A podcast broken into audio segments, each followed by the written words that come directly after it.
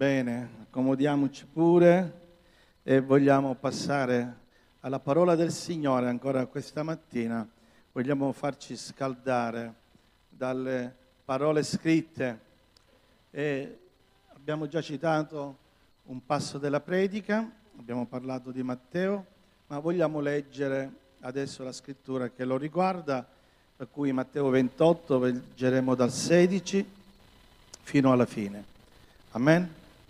Eh, dice così la scrittura, dice quando agli undici discepoli, ovviamente undici perché come voi sapete Giuda aveva tradito Gesù e poi si era andato a impiccare e dunque era morto, qui da dodici erano rimasti undici.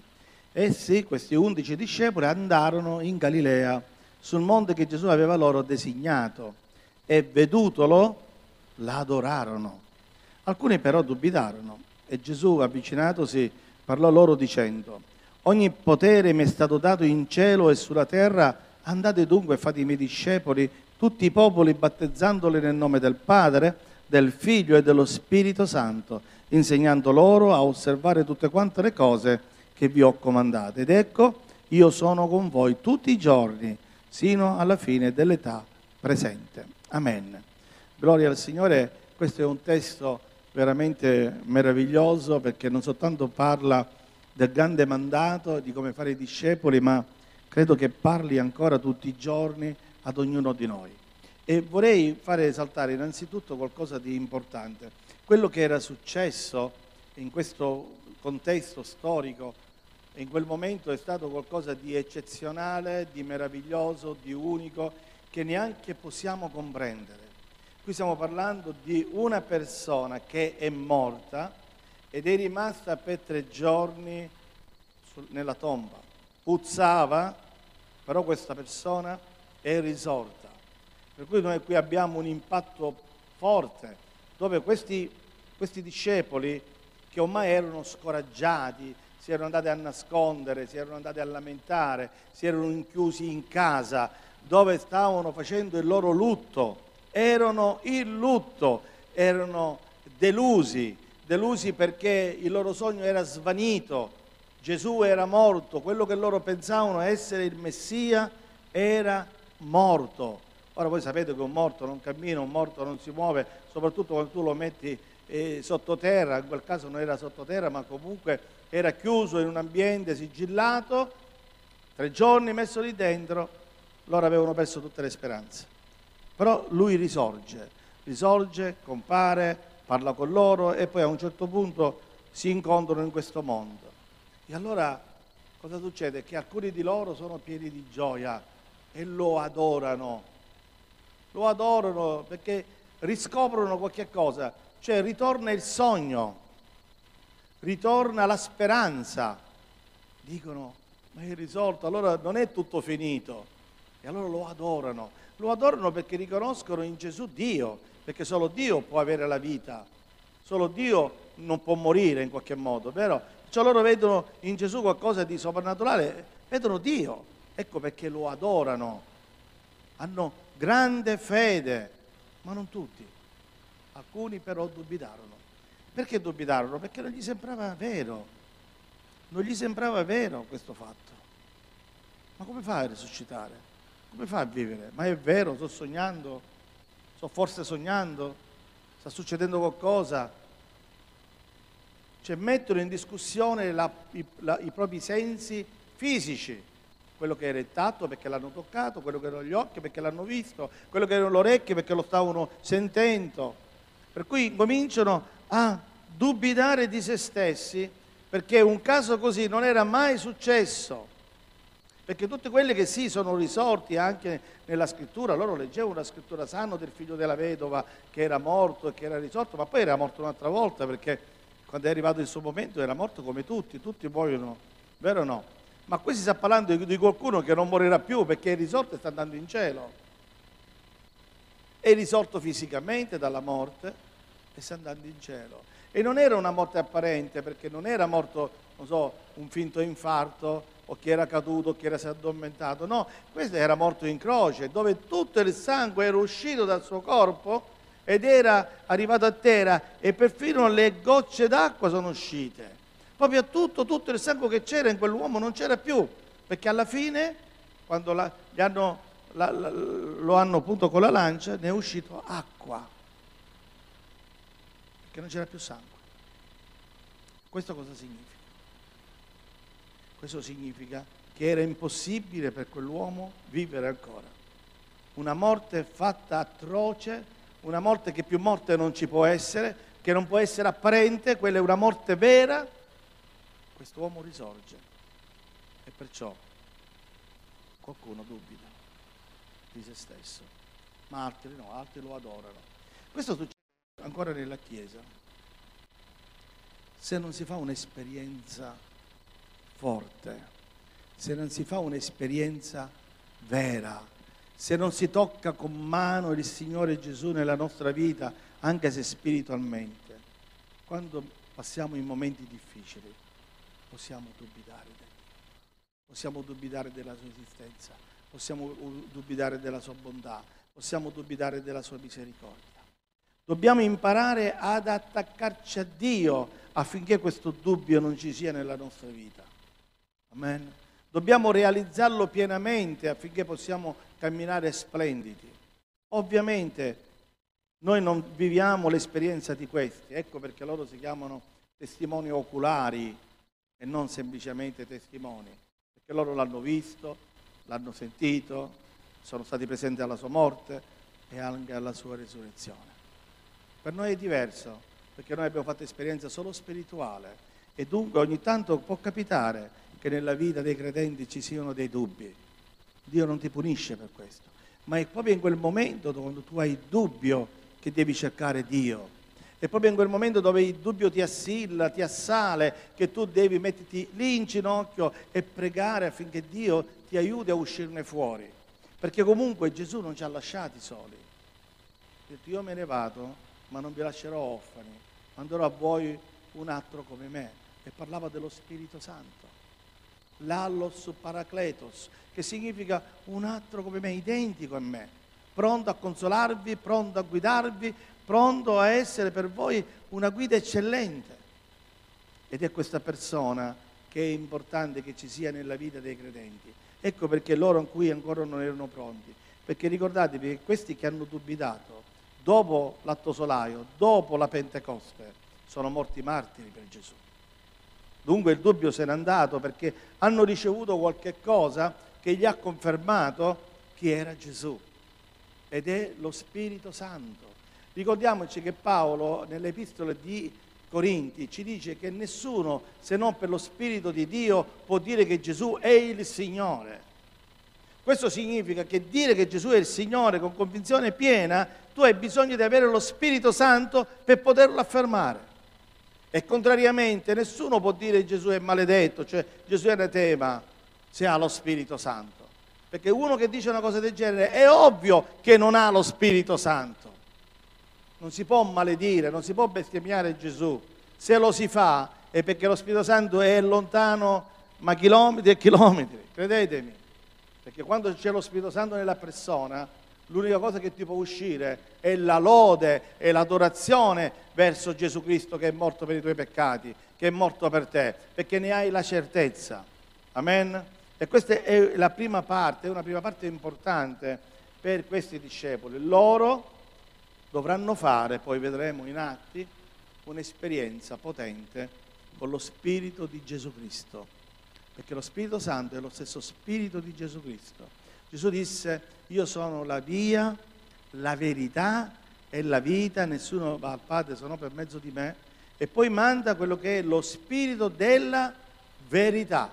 E lui prima ha attestato che lui è la verità e poi manda lo spirito della verità. Dunque lo spirito della verità che è di Gesù è quello che ha mandato alla Chiesa, che lui chiama consolatore, paracletos, che poi ha più significati, non è solo il consolatore, è guida, è difensore, è, è allenatore. Sì, possiamo aggiungere questa parola, lo è, è definita nel, nel suo nome greco di Paracletos. Dunque lui ha tutte queste, diciamo, significa, dunque lui ha tutti questi gati, significa che in noi può fare questo tipo di lavoro, quello di guidarci in tutta la verità. Amen? Bene, e per cui vanno avanti e Gesù gli dice qualcosa, anche se previene quello che poi sarà la loro, la loro potenza, perché la potenza viene dallo Spirito Santo, ma lui dirà, ogni potere mi è stato dato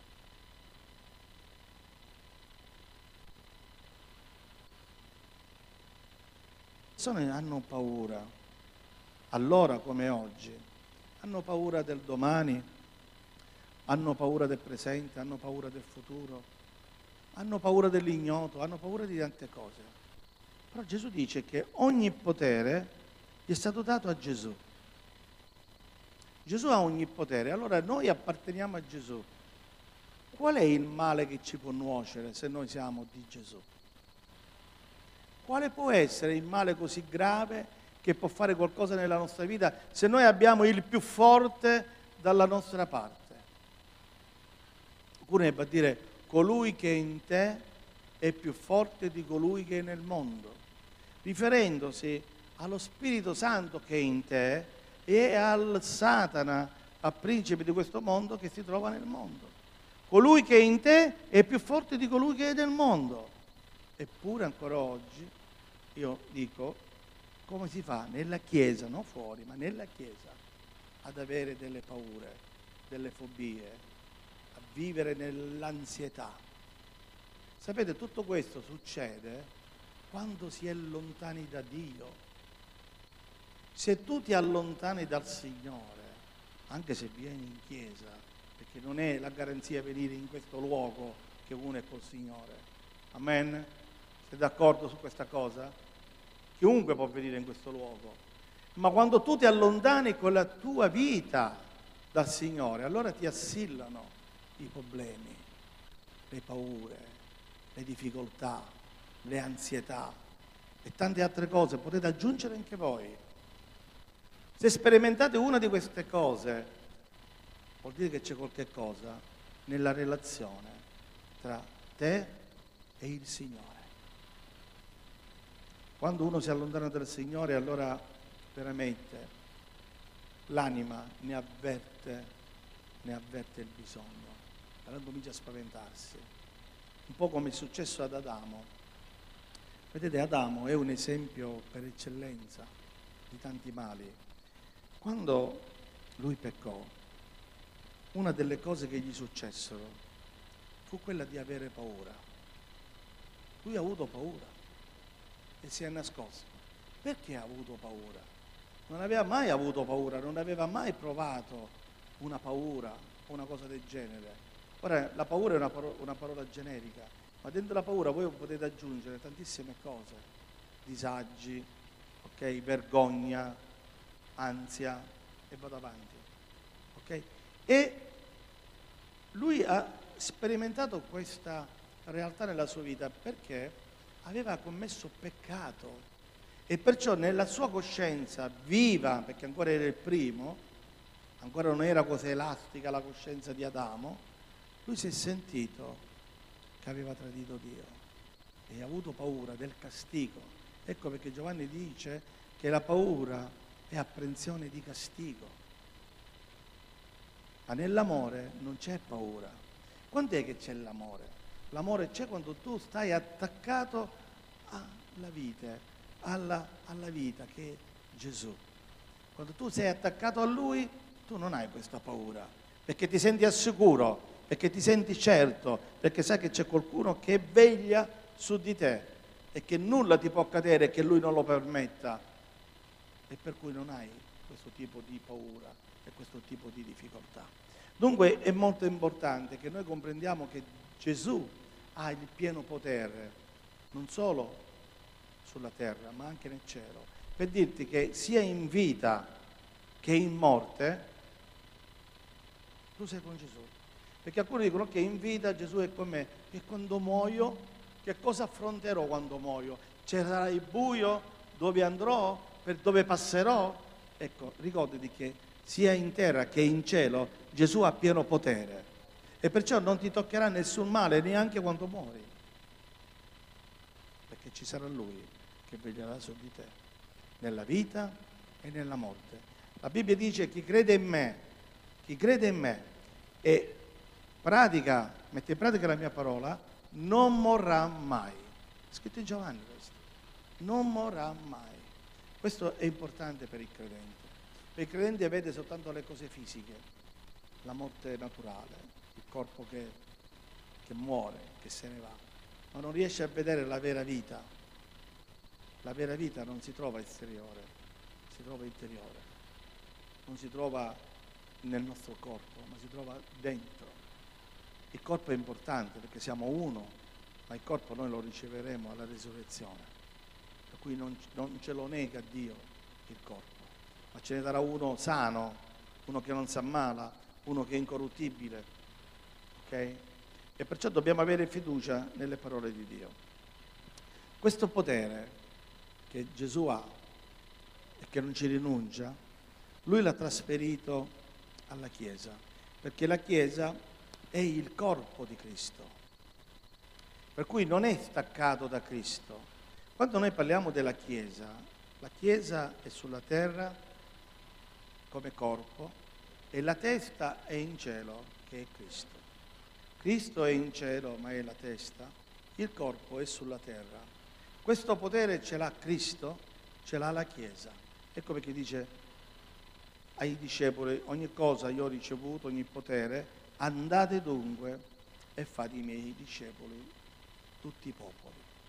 Cioè, noi abbiamo una, eh, un grande onore da parte di Dio e anche una grande responsabilità, che è quella di trasferire questa buona notizia alle persone che ancora non l'hanno ricevuta. E abbiamo tutto il potere di Cristo nella nostra vita. Noi abbiamo del potere, ecco perché Gesù diceva a Pietro, ciò che legherai in terra sarà legato in cielo e ciò che scioglierai in terra sarà sciolto nel cielo. Perché cielo e terra sono collegati grazie a Gesù Cristo. E questi che tanto non hanno capito. Gesù è andato in cielo alla destra del Padre per intercedere per la Chiesa Cristo è il nostro mediatore, è colui che si è messo in mezzo tra l'ira di Dio contro l'umanità peccatrice, ok? E l'umanità che riceve Cristo. Ecco perché in Cristo l'autore degli ebrei dice che possiamo andare direttamente al trono della grazia per ricevere da Lui. Non ci sono intoppi per coloro che credono, non ci sono intoppi per coloro che sono Chiesa, non ci sono intoppi per coloro che sono nati di nuovo e che desiderano e fanno la volontà di Dio. Perché una cosa è ricercare Dio per salvarsi dal futuro. Sapete, ci sono quelli che stanno vicino a Dio perché dicono così almeno poi quando torna siamo salvati, ma non servono la Chiesa. Non servono Dio non servono Cristo, non sono servitori, sono opportunisti. E pensano che Dio non li guardi, pensano che Dio non conosca il loro cuore, pensano che Dio non legga i loro pensieri. Si illudono perché vedono un Dio semplicemente religioso storico, ma non vedono il Dio vivente. Dio è nella Chiesa, fratelli e sorelle. Dio c'è anche quando noi non lo sentiamo. E Dio conosce i cuori e i pensieri degli esseri umani, tutti. Gesù ebbe a dire qualcosa di molto grande quando disse, perfino i capelli del vostro capo sono contati, che non si possono contare, è vero o no? Ma Dio li conosce, li ha contate. Questo significa che se con dei capelli che non, non hanno nessun valore perché comunque cadono, e ne cadono tantissimi, è vero, tutti i giorni, provate a pettinarvi e vedete quando i capelli cadono, per chi ce l'ha ancora, eh? per chi non ce l'ha. Vabbè.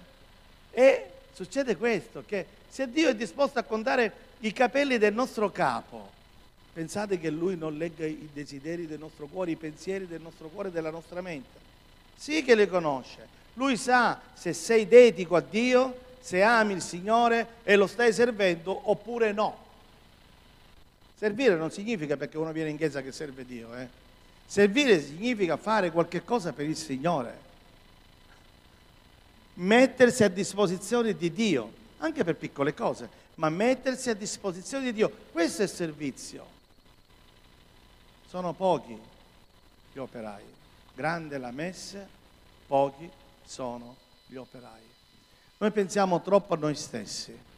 Ora voglio paragonare questi dodici apostoli che sì, hanno avuto un'esperienza umana fortissima, hanno avuto paura, sono scappati, si sono nascosti, hanno tradito in qualche modo, hanno rinnegato, hanno fatto tutto, tranne quando l'hanno visto risorto, quando hanno capito che Gesù è il vivente, quando hanno ricevuto lo, il, lo Spirito Santo come battesimo nella loro vita, la loro vita è cambiata drasticamente, sono, sono andati perfino alla morte per amore di Gesù.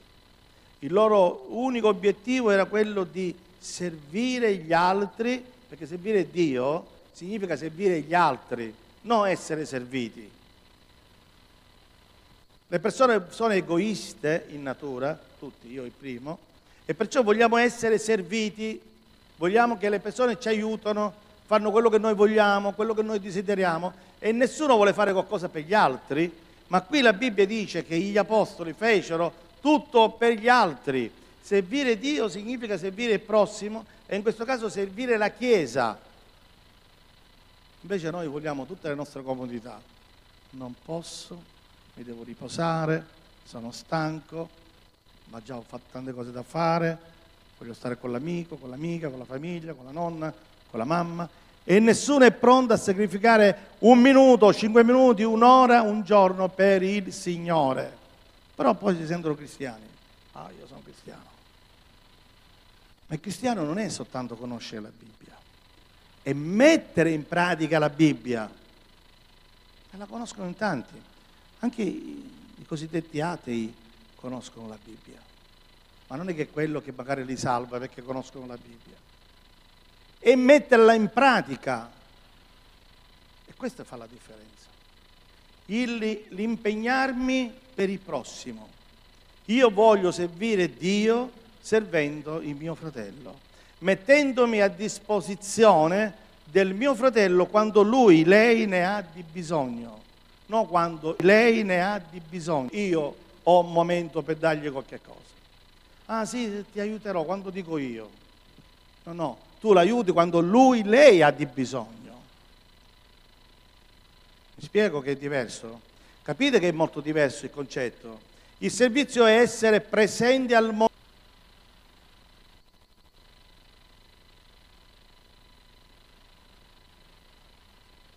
Nel servizio di Dio.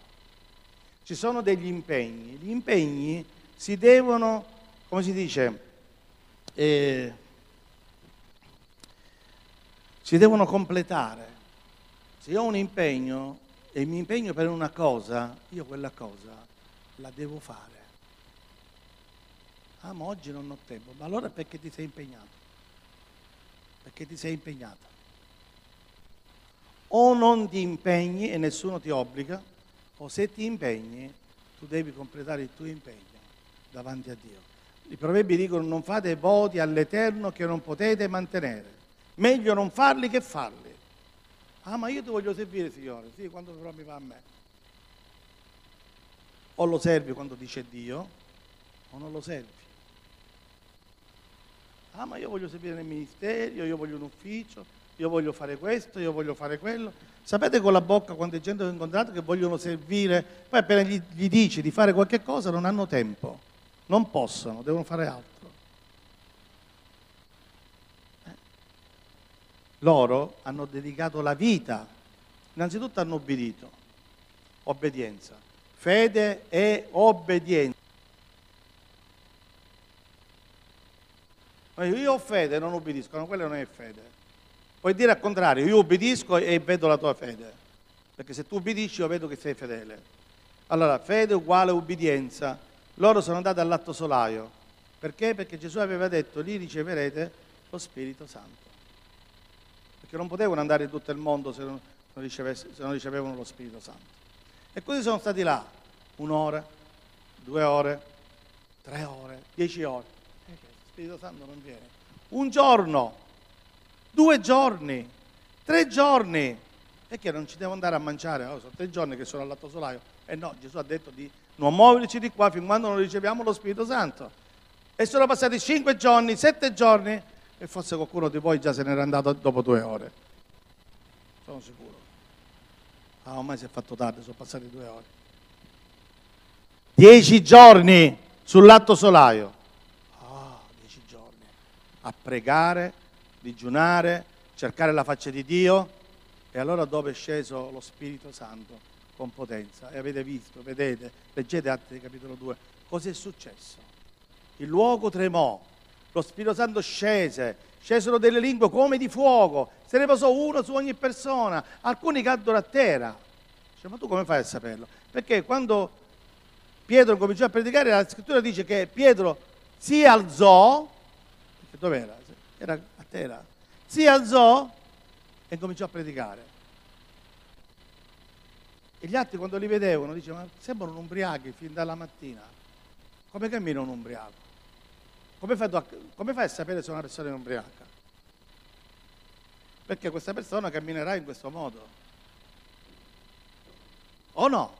Allora tu lo vedi e dici, guarda, è ubriaco. È vero o no? E loro erano ubriachi di spirito e loro se ne accorgevano che erano ubriachi, ma non capivano se era di spirito o divino. Loro pensavano divino, perciò cadevano a terra, qualcuno era a terra. Pietro era a terra perché poi si alza, dice la scrittura, per predicare. Ok o no? E questa è la realtà. Ah, devo cadere a terra. Ah, ma è, e questo è essere ubriaco di spirito? Sì, ma se tu non ti vuoi scomodare, non lo riceverai lo Spirito Santo. Perché lo Spirito Santo quando viene ti sconvolge la vita. In bene, ma te la sconvolge la vita. Ok? Perché ti cambia, perché le cose che facevi prima non le farai più, ne farai altri che piacciono a Dio.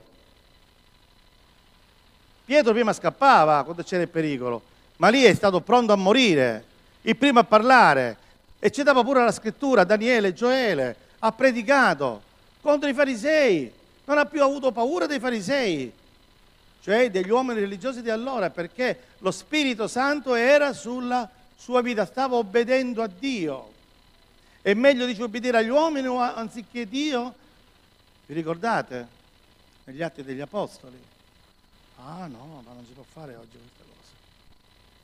Allora se noi togliamo le pagine della Bibbia, togliamo e questo non si può fare e quell'altro non si può fare, e allora non riceverete, non potete ricevere quello che hanno ricevuto loro. Per ricevere quello che hanno ricevuto loro dobbiamo passare per i, le orme che loro hanno passato. Dobbiamo stare dietro di loro nella stessa maniera. Il nostro bebbenismo uccide Dio, ma il bebbenismo di Dio non è il nostro bebbenismo. La nostra tolleranza uccide Dio, perché Dio non è tollerante al peccato. Mi dispiace, ma è così. Allora vogliamo servire il Signore, dobbiamo cambiare attitudine, dobbiamo imitare i nostri cari apostoli che ci hanno preceduti. Amen? Solo allora, allora noi avremo la franchezza di andare per tutto il mondo e fare discepoli ogni nazione, cioè parlare all'africano, al rumeno, all'americano, al turco, all'arabo, all'italiano. Solo allora avremo questa forza di poterlo fare e di discepolare la loro vita. Amen. I loro non avevano paura di parlare con l'arabo. Ah, quello è arabo, è meglio che non ci parlo. Prima che mi ammazza nel nome di Maometto, no? Si ha paura di parlare con le persone perché ci manca la potenza, cari fratelli e sorelle, e si giudica nell'apparenza. Eppure magari si hanno aspettato proprio la tua parola per convertirsi. A quello no perché è brutto, quello no perché è così, a quello no perché sai, quello è un barbone, quello è un ubriaco. Ma a chi vogliamo parlare del Signore? A quelle che non ne hanno bisogno? A quelle che stanno bene? Vogliamo parlare a quelli che già sono credenti? Noi dobbiamo parlare a tutti del Signore. Fate, andate, fate i miei discepoli, tutti i popoli. Cioè tutti i popoli significa tutte le persone di ogni popolo, battezzandoli nel nome del Padre, del Figlio e dello Spirito Santo. E poi, dopo aver fatto questo, insegnando loro a osservare tutte quante le cose che vi ho comandato. Perciò dobbiamo osservare, anche nella grazia bisogna osservare. Ma siamo nella grazia non c'è bisogno più di osservare, no, no, dovevano osservare tutte le cose che Gesù ha comandato loro, che si trovano qua e là nei Vangeli.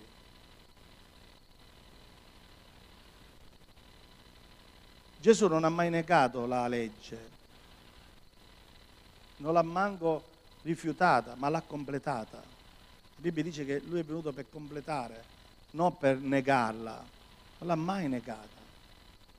La legge è perfetta, perché ricorda che noi siamo imperfetti, e però la legge non si può adempiere umanamente, perché non ce la possiamo fare, ma con la forza dello Spirito Santo noi adempiremo la legge. Con la forza di Dio noi la adempiremo, perché lo faremo non perché abbiamo un ordine, uno statuto, ma perché riconosciamo che la legge è buona, perché riconosciamo che la legge è nostra e allora siamo lì a volerla cogliere nella nostra vita, perché quella legge lì è la legge di Dio. Dio non cambia, Dio è lo stesso ieri, oggi ed in eterno. Amen. Non c'è un cambiamento nella mente di Dio. E Gesù Cristo è lo stesso. Eh, l'autore del bene dice che Gesù Cristo è lo stesso ieri, oggi ed in eterno, come lo è Dio. Non cambia idea. Ama il tuo prossimo come te stesso, non cambia idea.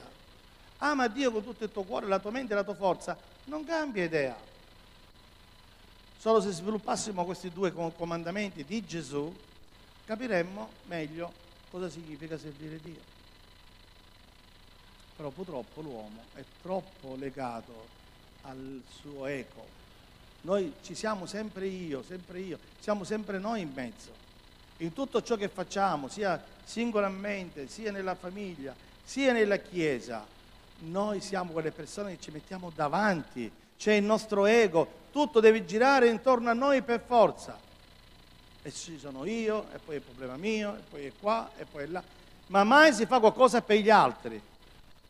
Dove dobbiamo servire gli altri, non noi stessi. Non ci dobbiamo pascere noi stessi, ma dobbiamo pascere gli altri a costo di rinunciare a qualcosa di noi stesso, che può essere l'orgoglio. Amen? Allora tutte queste cose succedono quando c'è consacrazione.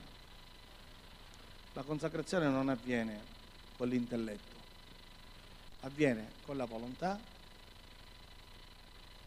e con la potenza dello Spirito Santo, senza la quale non riusciremmo mai a consacrarci. Perché lo Spirito Santo prende in noi qualche cosa e lo, lo trasforma facendoci vedere quel servizio, quella dedicazione con occhi di Dio. E quando noi vediamo le cose con gli occhi di Dio, li vogliamo fare. Io faccio sempre un esempio, un esempio profano, tanto per farvi comprendere. Se, quando ero ragazzo, io fumavo molto, circa due pacchetti al giorno. A un certo punto, non ero convertito, eh? non, non conoscevo il Signore, però a un certo punto io ho odiato quel pezzo di paglia, perché la mattina mi alzavo oh, oh, oh, e avevo la tosse, la sera avevo la tosse. Se parlavo con qualche amico mio, mentre facevo la comunicazione, che parlavo, avevo la tosse. E quando mi accorsi che era proprio la sigaretta che mi, mi faceva questo danno, io volevo smettere, però mi accorsi che non potevo, cioè non riuscivo perché ero legato dalla nicotina, dal vizio. Così incominciai a odiare quello che era la sigaretta. Quando ho conosciuto il Signore mi è venuto facile respingerla perché io già la odiavo. E ciò che tu odi puoi lasciarlo, ma ciò che tu ami non puoi lasciarlo. Infatti è proprio questo che voglio arrivare al dubbio, quello è un esempio profano. Così è nella Chiesa. Se tu non ami Dio e non ami il servizio a Dio, non puoi farlo, perché avrai sempre un'intermittenza che è il tuo io, il tuo bisogno ah, ora non posso farlo, oggi non posso andare, oh, perché ci sono io, io, io in mezzo. Ma Gesù dice che tu devi morire al tuo io, perché la Bibbia dice non più io, ma Cristo vive in me, diceva Paolo. E se tu sei così, allora non hai più problemi, perché ti, ti sta bene tutto per servire Dio. di giorno, di notte, di pomeriggio, di, di qualsiasi momento, tu sarai pronto per servire Dio. Se Dio ti sveglia di notte, tu ti svegli e servi Dio.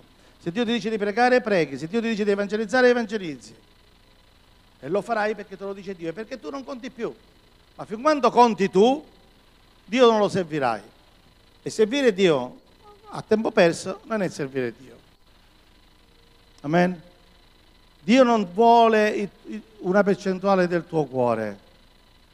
Dio vuole tutto il tuo cuore. Non vuole una metà, ah, ti do una parte, vai, ti usi quella parte. No, no, Dio vuole tutto di te. Sei disposto? Se sei disposto diventerai un grande servo di Dio, una grande serva di Dio. Porterai frutto, sarai diverso, sarai una colonna, sarai un esempio, sarai un'immagine per quelle che vengono. Altrimenti no, vivrai sempre con zoppicando. Un giorno servo Dio e mi sento in cielo. Poi due giorni non lo servo e mi sento giù all'inferno. Poi risalgo un'altra volta e, poi, e allora combatti. E combatti col tuo io, perciò combatti con che cosa? Con quelle che sono le caratteristiche della carne, vero o no? Tristezza, ira, malingonia, eccetera. Non sto qui a, a elencarle, sono tante, egoismo, orgoglio, arroganza.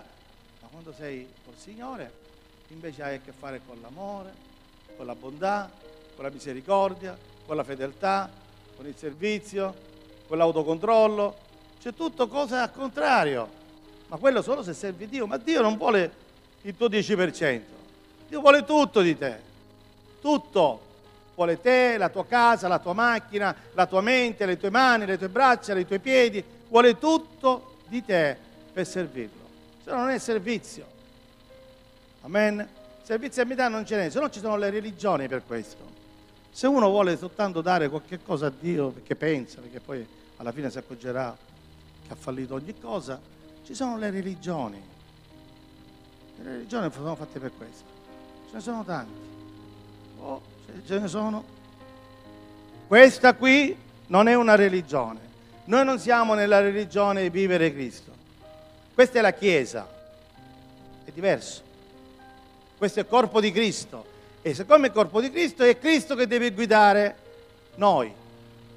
Lui è il capo e noi dobbiamo fare quello che lui dice. E perciò dobbiamo ubbidire, dobbiamo servire, dobbiamo essere presenti, non ci dobbiamo lamentare, che lamento si lamenta Satana. Noi non ci dobbiamo lamentare, dobbiamo essere grati per quello che abbiamo. Grazie per la vita, grazie che mi hai salvato, grazie che mi hai ritenuto degno di salvarmi, hai fatto in modo che io ti incontrassi Grazie. La vita del credente è un continuo essere grato a Dio per la vita che abbiamo tutti i giorni. Questo mondo finirà e prima che finisce il mondo finiremo anche noi, perché più di 80-90 anni di vita non abbiamo. E comunque dopo una certa età già finisce anche tutt'altra cosa, perché posso capire la gioventù, come diceva l'Ecclesiaste, giovane, ricordati della tua gioventù, ma poi devi fare i conti con Dio, ma c'è una gioventù che, ci, che, Dio gli permette di fare delle esperienze per, per poi però tornare al Signore. Ma dopo quella gioventù non c'è neanche più la gioia di stare in un mondo che è sporco, che è peccaminoso, che è innaturale e che è contro Dio. Non è un mondo di Dio questo. Infatti Gesù dice qui c'è il principe di questo è lui che lo guida. C'è una separazione tra tenebre e luce, tra regno di, del diavolo e regno di Dio. E non c'è un mezzo. Volta qualcuno mi disse, pastore, ma io non sono né con Dio né col diavolo.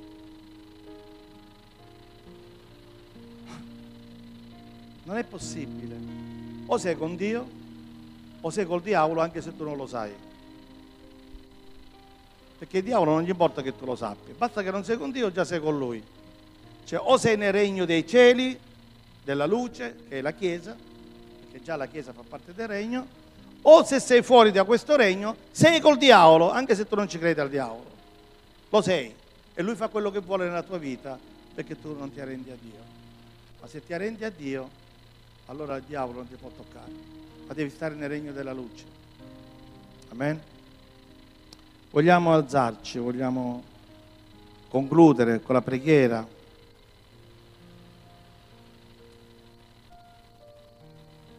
La Chiesa ha bisogno di queste esortazioni, ha bisogno di svegliarsi, perché non possiamo vivere addormentati, assopiti, assopiti un, di, della religione, no? È facile, questo spirito di Jezebel è facile che entri nelle chiese e che domini i cervelli delle persone a non far far niente, a non far far niente. Io non credo all'universalismo, io credo a Dio che ha mandato il suo unico figlio, Gesù Cristo, per morire per noi, per l'umanità, per tutta l'umanità. Ma la vita la riceve.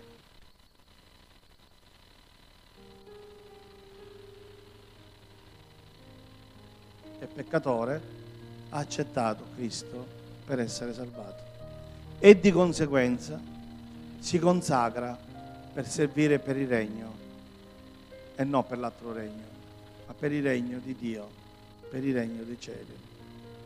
Non più io, ma Cristo vive in me. È una parola forte, non è semplice, ma è possibile per ogni credente, è possibile per ogni persona che si consacra a Dio e che si innamora di Dio. Amen. Vogliamo pregare. Padre, vogliamo ringraziarti perché sappiamo che tu sei buono e che tu ti prendi cura di noi. Vogliamo abbandonare le nostre scuse, vogliamo abbandonare i nostri dubbi, vogliamo abbandonare tutto ciò, Signore, che ti offende e che non ti rende onore e che non ti dà gloria. Io ti prego, per primo, Signore, fai di me un tuo servitore fedele.